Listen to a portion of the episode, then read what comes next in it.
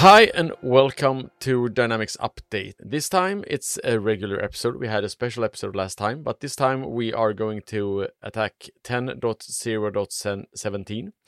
And as usual, I have Gustav with me. Hello, Gustav. Hello, Johan. Nice to be here as well. Yep. Hope you're fine today. I'm very fine, and you are as well, I hope. Yes. And something that is not as usual is that we actually have a, a, a third person today. Tobias, you have to uh, introduce yourself. Of course. Hi, everyone. My name is Tobias Long, and I'm the CTO at Engage Group, and I'm very glad to be here today. You're very welcome, and we, we are looking forward to, to having your expertise outside of the the tech sphere. Exactly. Welcome to the pod, and welcome to Engage. I want to say as well. Thank you very much. Yes. And as usually, we will be uh, we will be going through what is new in 10.0.17. Uh, we will be trying to uh, uh, have a short discussion on, on the items and, and to try to understand how that really will affect you guys who are listening as well. So, uh, let, we, we will let our guests start today, I think. Tobias, which one is your favorite feature? My favorite one. Uh, okay, uh, I'm going to start with one uh, which is called landed cost. Um, it might not be the sexiest new feature, but uh, at least I think it's a very valuable one.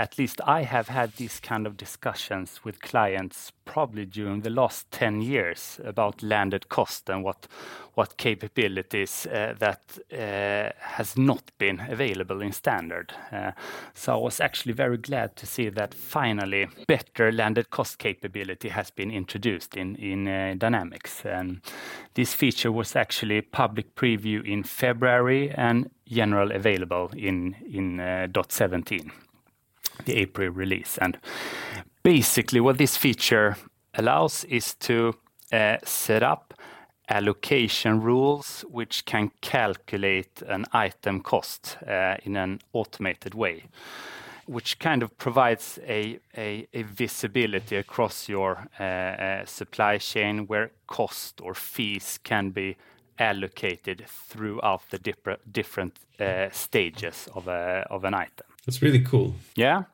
And like I said, it might not be the the utilizing the the newest, sexiest features in terms of any like power platform capabilities and stuff like that. But it's a, I, I would argue, it's a very it's a feature that has been uh, requested uh, for a very long time. So I think that's a bit cool. And I'm a bit, I really like these core capabilities, which I know provides added value. So um, that's my first one. Yeah, I completely agree. I think um, speaking to friends who do not work in dynamics, this is kind of a nerdy podcast. To be honest, it's very it's very niche. But landed cost, I actually noted that one down as well. It's um, I agree. It's been uh, it's always part of the discussion because you have to go through how, how to set up MISC charges. How do you track freight? Is it posted to the inventory value? Is it a charge? How do you track it? So it's um, it's nice to see that this this large topic has actually become a module in itself. So I'm also looking forward to to um, seeing how that translates to reality. But uh, I share your opinion. It's uh, it doesn't sound that sexy or fun, but it is very valuable in reality. Yeah. Yes. So Gustav, uh, your top one. Yes. All right. So this is well, no real um, in well, uh, no real priority here. I just noted the ones down. But one of the larger things I think uh, I want to mention, and I think you might want to fit in as well, is the B two B e commerce thing. Um, thing uh, part of the new commerce platform. Is really. Uh, it's part of the whole uh, storefront, storefront, the whole uh, commerce solution where you can um, set up a B2B commerce portal, B2B commerce mm, platform, really, to handle sales to your uh, B2B customers. And I, I, the reason I mention it is because, in part, it's a real, it's a cool new feature because um, most of the larger scale customers uh, already run uh, separate e-commerce solutions such as like Intershop, Magento, or any other platform. You don't normally use the uh, well internal um, commerce platform uh, depending on size, but B2B always usually comes like in second place because you set it up for your customer. At least from my experience, you set it up for your well end customers, and then like B2B comes uh, separate. You kind of build a separate portal for it in your own e-commerce platform. But this new capability for me is quite interesting because then you can actually spin it up without having to build something custom uh, within a external e-commerce platform. You can use well dynamics uh, platform to do it you still to be fully aware here the disclaimer is you need to be aware of all the templates you need to build etc but it's basically a b2b portal which connects directly to um, to dynamics or um, or dynamics commerce. So it's i need to test this uh, to be honest for myself before i can give a full review on on the capabilities but i think it's very interesting and it's a very nice uh, it adds business value because this whole b2b um, communication usually means that you have to either build something of your own. You can do it in Power Platform, of course. You can do it in your own e-commerce platform. There are a number of ways to do it, but I, I think this is quite interesting because it's it connects directly to Dynamics, and you're able to to use standard functionality to build uh, something that works. You don't have to have fancy UI normally or a very very high performing um, uh, like front end to handle B2B customers. You have to have a functional front end that allows you to see your orders, um, view prices, uh, work with all of the different functionality within Dynamics, but it doesn't have to be super fancy. So I'm looking forward to to testing this. Mm. And also to add to your comp- uh, to, to, add to your comments, uh, I would argue it also adds a number of very handy new features, uh, which I know is has really been requested by by uh, B2B players. I mean, such as order templates and quick order entry capabilities. You can quick put in your orders, and also very basic features such as on account payment method to pay by invoice, for example. Um, uh, so I think this will be um, be be really interesting to see how this is being um, received by by the B2B players, and especially the ones that are already running maybe Dynamics 365 Finance and Supply Chain, and um, um, the, the, steps to also start using these uh, commerce capabilities uh, now that they have these out of the box capabilities. Um, I think this would be actually quite interesting to see. Yeah, absolutely, and I agree. And I think uh, in the end, it kind of takes away some pressure from the accounts receivable department by mm. um, making it uh, well able to automate some of these uh, customer communications so they can do it on their own, which has previously been a lot of focus on like vendor collaboration portal. So the whole customer story there from B two B perspective has kind of been not neglected, but not um, not prioritized. But so it's interesting to see that it's it's there now. So Johan, your turn mine is actually a re- rerun and a reminder of two different things that we've been discussing in the previous episode actually. So so the one is a reminder that we also uh, took down in the last episode that uh, Visual Studio uh, 2015 is going away and Visual Studio 2017 is is uh, coming back. But I had an incident this um, couple of weeks that actually reminded me of, of another thing that is also going away, and that is the Microsoft hosted Tier 1 VMs. And these two in combination is actually a bit tricky because I tried to remove our build machine. what happened was that it totally disappeared.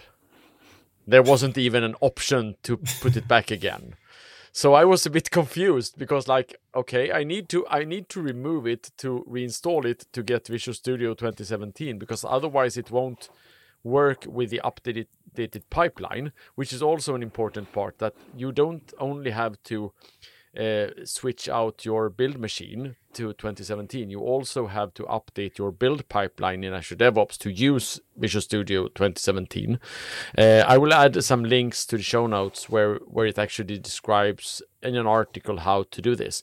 But the problem was that when I removed the build environment, the slot in LCS actually just disappeared. So there was no option to set it up again, which means that you have to set it up either either as a hosted build pipeline, which is possible nowadays, or you have to set it up as a cloud hosted environment. but you need, still need to do it. So yeah. it was a bit uh, uh, confusing. But I just needed to clear it up so that if if you guys end up with the same uh, issue, you know how to fix it. Very nice. All right, so uh, we're back to Tobias again. Uh, yes, uh, finally. Um, uh, yeah, my next topic is around the planning optimization uh, service. So. Um, some of you have probably heard that this is this is not a completely new uh, capability. It was in fact released uh, last year, uh, but Microsoft has continuously added more and more capabilities. Uh, some of those capabilities has been around uh, in the old MRP uh, engine for quite some time, but hasn't been released yet for the planning planning optimization. But now for the .17 release, they are adding a few more very handy features. Um, and uh, for those of you who not know what the planning optimization engine is, it's actually the new add-on microservice to generate the MRP calculation in Dynamics. So it's a completely out-of-the-box capability, but it's utilizing uh, an external microservice. And um, I've seen benchmark figures comparing the old MRP and the new planning optimization engine, and it's in fact pretty amazing. I mean, it goes from could be examples where an MRP calculation has been running for several hours previously, and it's now down to minutes. And also that it doesn't impact the transactional database in Dynamics when you do this calculation, which means you can simulate throughout the day without having to to worry about impact of the business. Uh, so they are introducing a few new capabilities around the planning optimization, and the first one of those is coverage time fence support. Uh, that basically means that you can define a a coverage interval uh, where you define uh, dates uh, which the planning optimization engine should take into consideration when running the, the calculations. So you can, for example, exclude demand very long into the future, which might seem like a small thing, but it's actually quite a big thing when, when you're utilizing this. You don't want to get a lot of planned orders for demand that is very much into the future. No, that's really cool. Taking lead time into account. I mean, well, lead time or delivery dates into account in this case. Right? Yeah, uh, exactly. And and it's also a new feature around the planning optimization called purchase requisition support for planning optimization, which means that purchase requisitions created by employees, you can in fact use the planning optimization engine to generate purchase order for these demands. Uh, so kind of automating a fairly manual process, which I also think is pretty cool. So, um, um, and I know um, this this planning um, optimization optimization engine is is uh, in fact going to replace the old uh, MRP engine during the during the year. So that feature is going to be deprecated, but uh, still uh, there has been a few critical features missing, uh, which has meant that certain customers, specifically around manufacturing uh, industry, has still uh, had to go for the old MRP calculation. Yeah, exactly. That was my next one. Okay. Gustav? Yeah, um, exactly. We're working in the same order here. Um, I have a quite uh, heavy retail focus today um, because, well, I just thought it was the most interesting topics to be honest. Um, and this next one is quite small, to be honest. It's um, but it's it's very uh, important as well. It's uh, incremental capture basically um, with the uh, payment well payment authorization. Previously when, when you, you work with payment capture within dynamics um, with the commerce platform um, you usually have some kind of external uh, system either the uh, mpos or cpos or e-commerce um, well reserving the amount. You're basically um, well reserving it on on placing the order. And then when you ship the order if you are able to fully fulfill it, or um, if you short pick it, then you capture the amount. And from a re- reasonable perspective, you either um, fully deliver or you short pick, and then you just capture the amount that you that you actually ship. Um, this is a small little tweak, uh, but now you're able to. Previously, when you had um, partial deliveries, you were able to ship. Uh, the first part this week, the next part next week, you had to fully kind of complete the transaction and then create a new one, which kind of creates that you you uh, capture or you reserve a certain amount and then you capture half of that and then you have to create a new reservation of the remaining amount and then you capture that again when you fulfill the delivery. Uh, this sounds like a really really easy thing to do, but it's uh, it's quite complicated and now uh, the system supports partial capture um, using the same payment authorization. And that sounds like a very nice little thing. I think most of the e-commerce platforms do that today, but it just goes to show how much um, Microsoft is really investing into the uh, commerce platform to kind of, uh, I was going to say catch up, but to build these features which um, simplifies uh, payment processing really. Um, and also minimizing the amount of transactions and customer experience because you see the same reservation is still there and you're able to keep it. So it's a small little thing, but for me, it's quite um, it's quite nice. So I, I would like to add add a question here. Hmm? Uh, so so I know I know that we have been talking about the commerce feature before, and and and and also we've mentioned that it has his, histor- historically been a bit uh, be, behind the the competition, if if we say so. But it would be it would be really nice to to see uh, what will happen going forward because uh, I, I usually discuss this with customers that there are features which are not best of breed but which in conjunction with the fact that it's integrated directly into the product they're already using in such a, a, a good way they will actually at some point actually tip the scale to get this uh, this feature the the the better hand, so to speak. Even though it's not the best feature, it's not in every single way better than the competition, but the fact that it's integrated is actually making the the sum of the parts better together. Now, uh, I just want to comment. I mean, I, I completely agree what you're saying, Johan, here, and I think also, I mean, comparing feature against feature. I mean, commerce might not be the uh, best of breed solution. But I mean, I also see that having a strong end-to-end capability and really providing like this unified commerce capability, the seamless experience across channels and also visibility all the way down the supply chain. I mean, of course, you can build that with an um, uh, external best of breed e-commerce platform and then integrating with ERP system. But I mean, it's pretty amazing to see what what you really get out of the box with this solution, uh, really without having to develop a single line of code, and I think that's really um, uh, that's really valuable. Um, exactly, and it, it, it is exactly that. I mean, uh, in all of these discussions, usually um, uh, people are comparing like an e-commerce um, full-blown uh, e-com platform to Dynamics, which is not fair because Dynamics is not an e-commerce platform. Dynamics is an ERP system, so it's built to to be able to handle these processes. Uh, as you say, Tobias, you normally usually before you had to the, the whole customer service part was oriented around uh, e-commerce platform. So you had one team working with customer service towards the e-commerce channel and one uh, customer service team working towards the like physical stores uh, brick and mortar stores. The whole point with this platform the whole solution is to to like you say unified commerce omni-channel same well unified is the more modern name of it.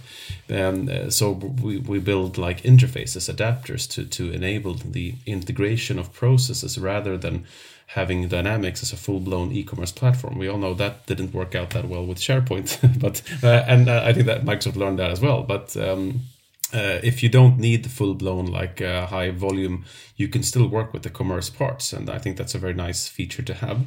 But if you need full blown, you still uh, can integrate using full blown unified commerce with a retail server or cloud scale unit, etc., uh, and using these uh, this functionality to um, just connect to existing functionalities within the e-commerce platforms. So I don't think they they compete. To be honest, I think they just complete each other. Hopefully. Yes. Yeah, so my next one is uh, also an oldie but goldie. Uh, it's uh, the new grid Surprise, surprise. Um, so the the new grid has been uh, in play for a long time. Um, what I uh, understood uh, during the last month or so is that there are still some items which are not really uh, general available. Uh, the grid is general available, but there are some features, especially when it comes to testing with RSAT, which are not uh, completely fixed. So you should definitely still test it. But what I'm really going to talk about is that there is a new feature coming with the new grid, which is something called freeze columns. You know how you can in Excel put columns to the left and, and freeze them so they don't scroll when you scroll the entire spreadsheet. You can now do the same things in the in the grid in in the list view in Dynamics, which means that if you have a, a, a form with a lot of columns and you have three or four columns that you are always mostly interested in that you would like to keep to the left, then you can order them to the left and you can then lock them there and keep them there. So even though you scroll to the right, they will still stay firmly to the left. So that's that's a good one. Uh, it, otherwise either it's it's a bit it's a bit hard. You you get lost sometime in the hmm. in the grid view if it's if it's big enough so. But i think from a usability perspective i mean this is really nice features and uh, excel lovers is really gonna enjoy these new capabilities as well because they are kind of used in the way of, yeah, uh, navigate previous conspiracy theory that um, uh, Dynamics would would become Excel when it came to the grid. uh, so I'm not sure about that one, but it's the most used ERP system, isn't it? So. so do we know when, when the new grid will become the one and only grid? Um, I mean, when it's automatically activated? No, I, I haven't heard anything about the deprecation of the old grid and and as I said, there are still some some tiny issues with it, and it's still being developed. So, but I don't have any doubt at all, but uh, that eventually Microsoft will tell us that that the old grid is no longer being developed, so you shouldn't use it. From a pure maintenance perspective, that makes sense. they don't want to maintain two separate grids, so one grid one grid to rule them all, but we don't know when. Exactly, and and I mean the the old one is old and tested, so I I don't agree, disagree with that. But there are some issues with it, especially if you like me. Uh, in some cases weren't used to working with an ERP system and you all of a sudden it just freezes waits a couple of seconds and mm. then loads mm. 200 more lines and you're like mm. okay so what just happened here yeah is it broken no, it's it's by design. It's yeah. it, it's always worked that way. And that for me is like the biggest improvement in the new grid. The other ones that I I, I haven't tested it now for for a little while, uh, but last time I tested it was uh, kind of not when, when you scroll that the columns weren't really keeping up. But that whole um, the feature with not having to to um, uh, fetch the data every time you scroll. I think that's a very nice kernel feature that they implement. Yeah. And I would say th that would probably be the single most annoying thing for me. I mean, looking at the old grid, when you, if I have a, a list of 5,000 records and I put my scroller in the middle of that list, I mean, I kind of expect to get to record exactly. 2,500, but that doesn't happen with the old grid. I have no idea where I end up, and yeah, that that's really annoying. And that that made me really glad that they have kind of figured that out and uh, come up with a solution. So yeah. Yeah, it's just a leftover from the old Axapta solution. I think that they just, yeah. oh yeah, it's working as it is. Let's still, it's, it's lower down in the backlog. we'll take it when we get there. Yeah, it's a nice feature. Yeah. No, exactly. Yeah, so I can, I can actually actually actually add a tiny uh, one as well. Uh, my next one, uh, mm. since we are just discussing the the grid, and that is that that uh, before uh, the grid has been working. Uh, we, we have discussed that it, it it's rebuilt in React, and it's been working with React 15. And one tiny thing that Microsoft has done now is that they have upgraded it to React 17 which is just a, a version skip in in uh, in the JavaScript code. So uh, uh, no biggie. Uh, might still need to be tested, but uh, it's not a big thing. I think. I, I tried to figure out what was new between 15 and 17, but I couldn't really find anything. So I'm probably not the the the person that should understand what the difference is anyway. So, uh, all right. So back to you, Tobias. Yes. Uh, so my next area is around product information management. Um, and it's actually a new feature area called engineering change management and it's it's actually based on a purchase that Microsoft did last year uh, in fact they they purchased an ISV solution called product engineering from To Increase and we have now seen throughout the last couple of uh, versions that they introduce new capabilities coming from that ISV purchase. Um, and it's especially around uh, product information management and also how you manage engineering products. And here it's a couple of handy new features that, that is uh, being introduced. Um, first of all, possibility to enable change, management on existing products. Um, we have other additional new features such as product readiness checks, uh, where you can uh, define more advanced rules to determine if a product is actually ready for sales.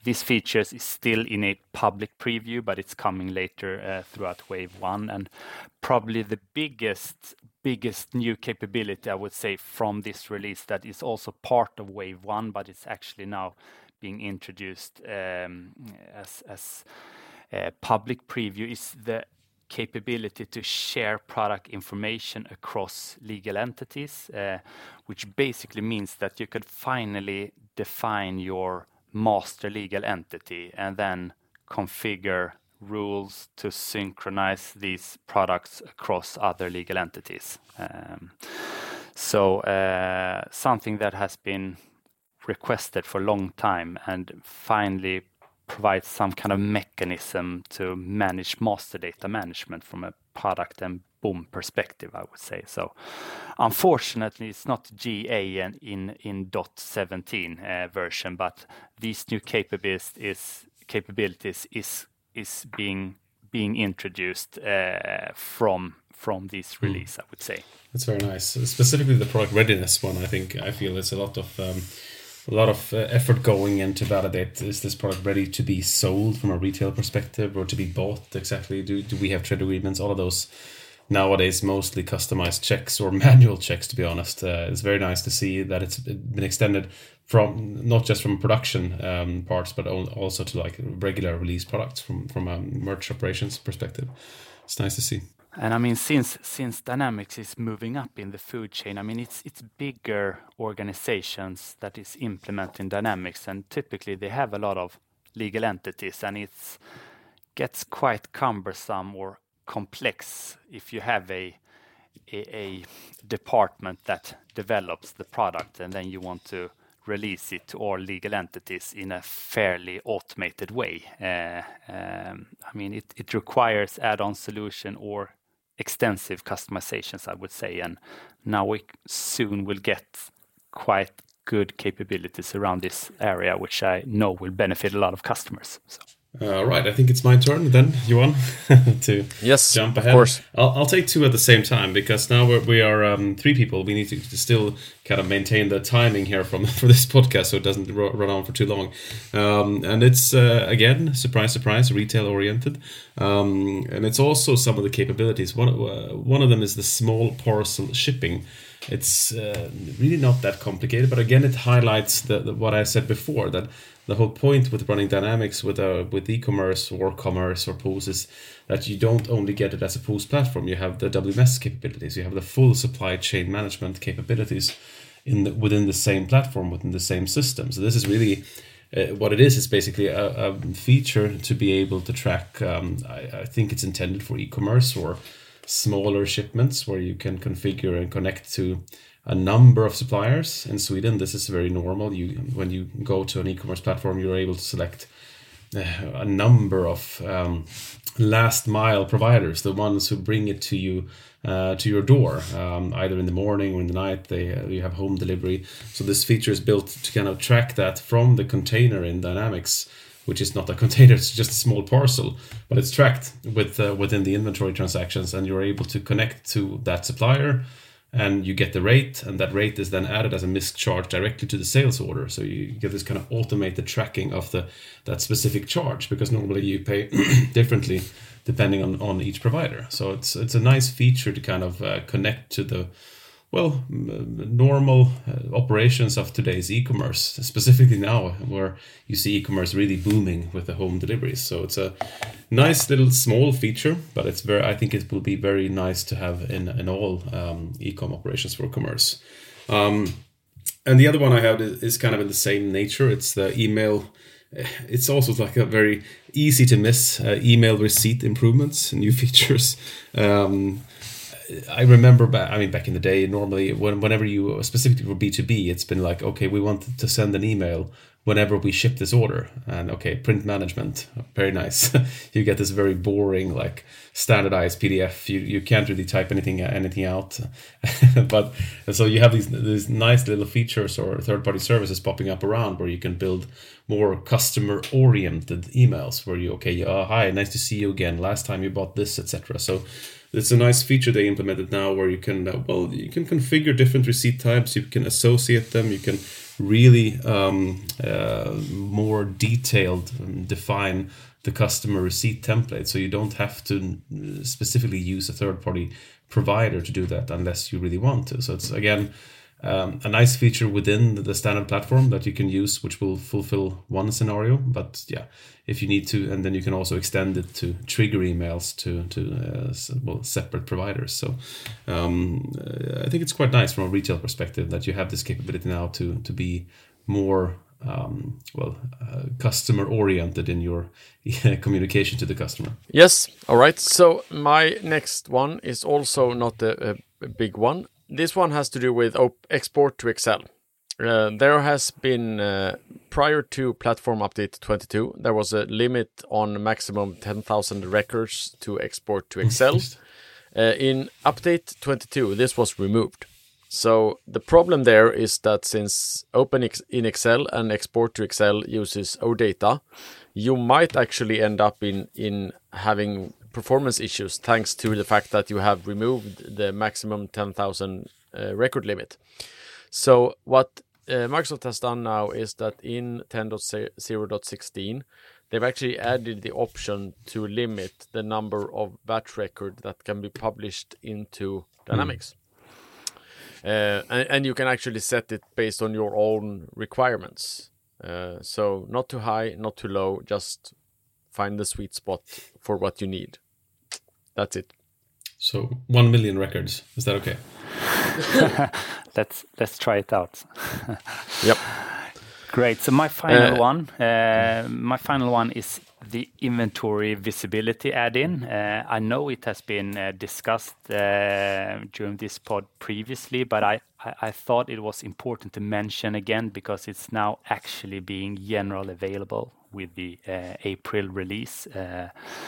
Uh, so for those of you that have not heard about it, it's actually an independent microservice, uh, highly scalable uh, service, which could provide real-time visibility uh, to cross-channel inventory positions, basically. And uh, I mean, of course, you have been able to build these kind of capabilities previously, but it has been also quite complex and required uh, a number of services. So I'm um, I'm really glad that this is being like packaged as a single add-on, and uh, it's going to be really interesting to to try it out.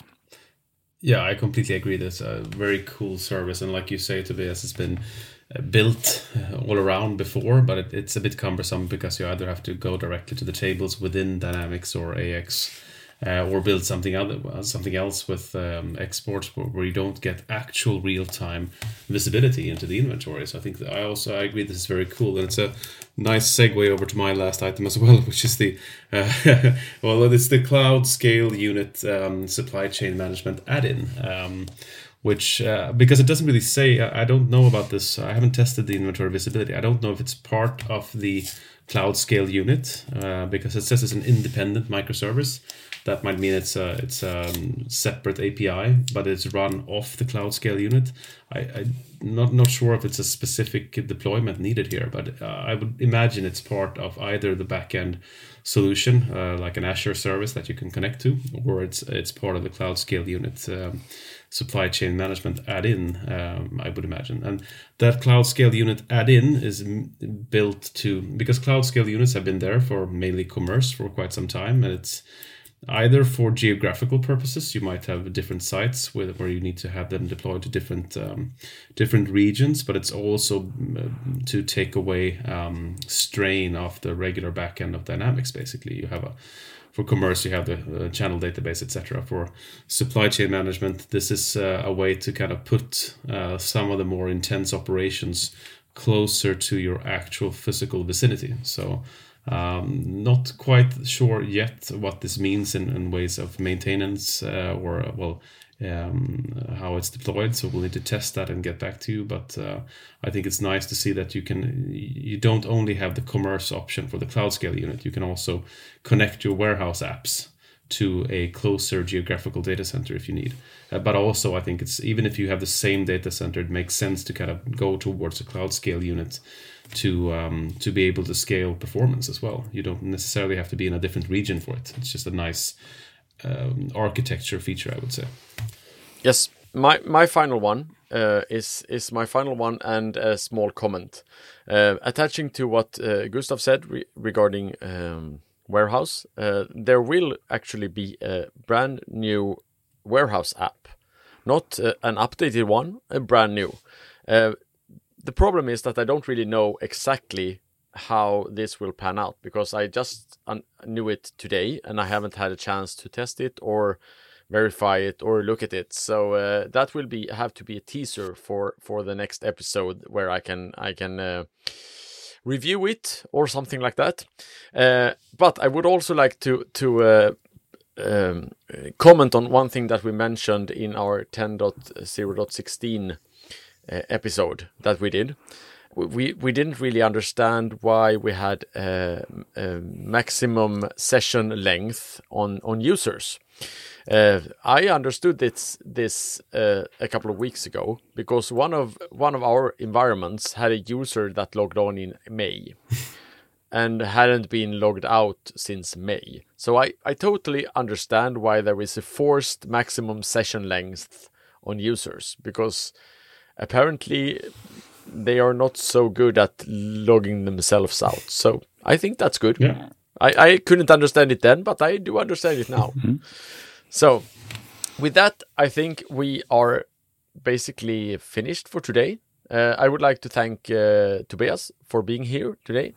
Yeah, thanks for having me. It was great. And as usually, I would also like to thank Gustav for uh, being back again. Thank you, Johan. And uh, with that, we we will be back uh, at least with a 10.0.18 episode, but I think we will also be able to make a couple of more episodes in between. Stay safe. So Thank you.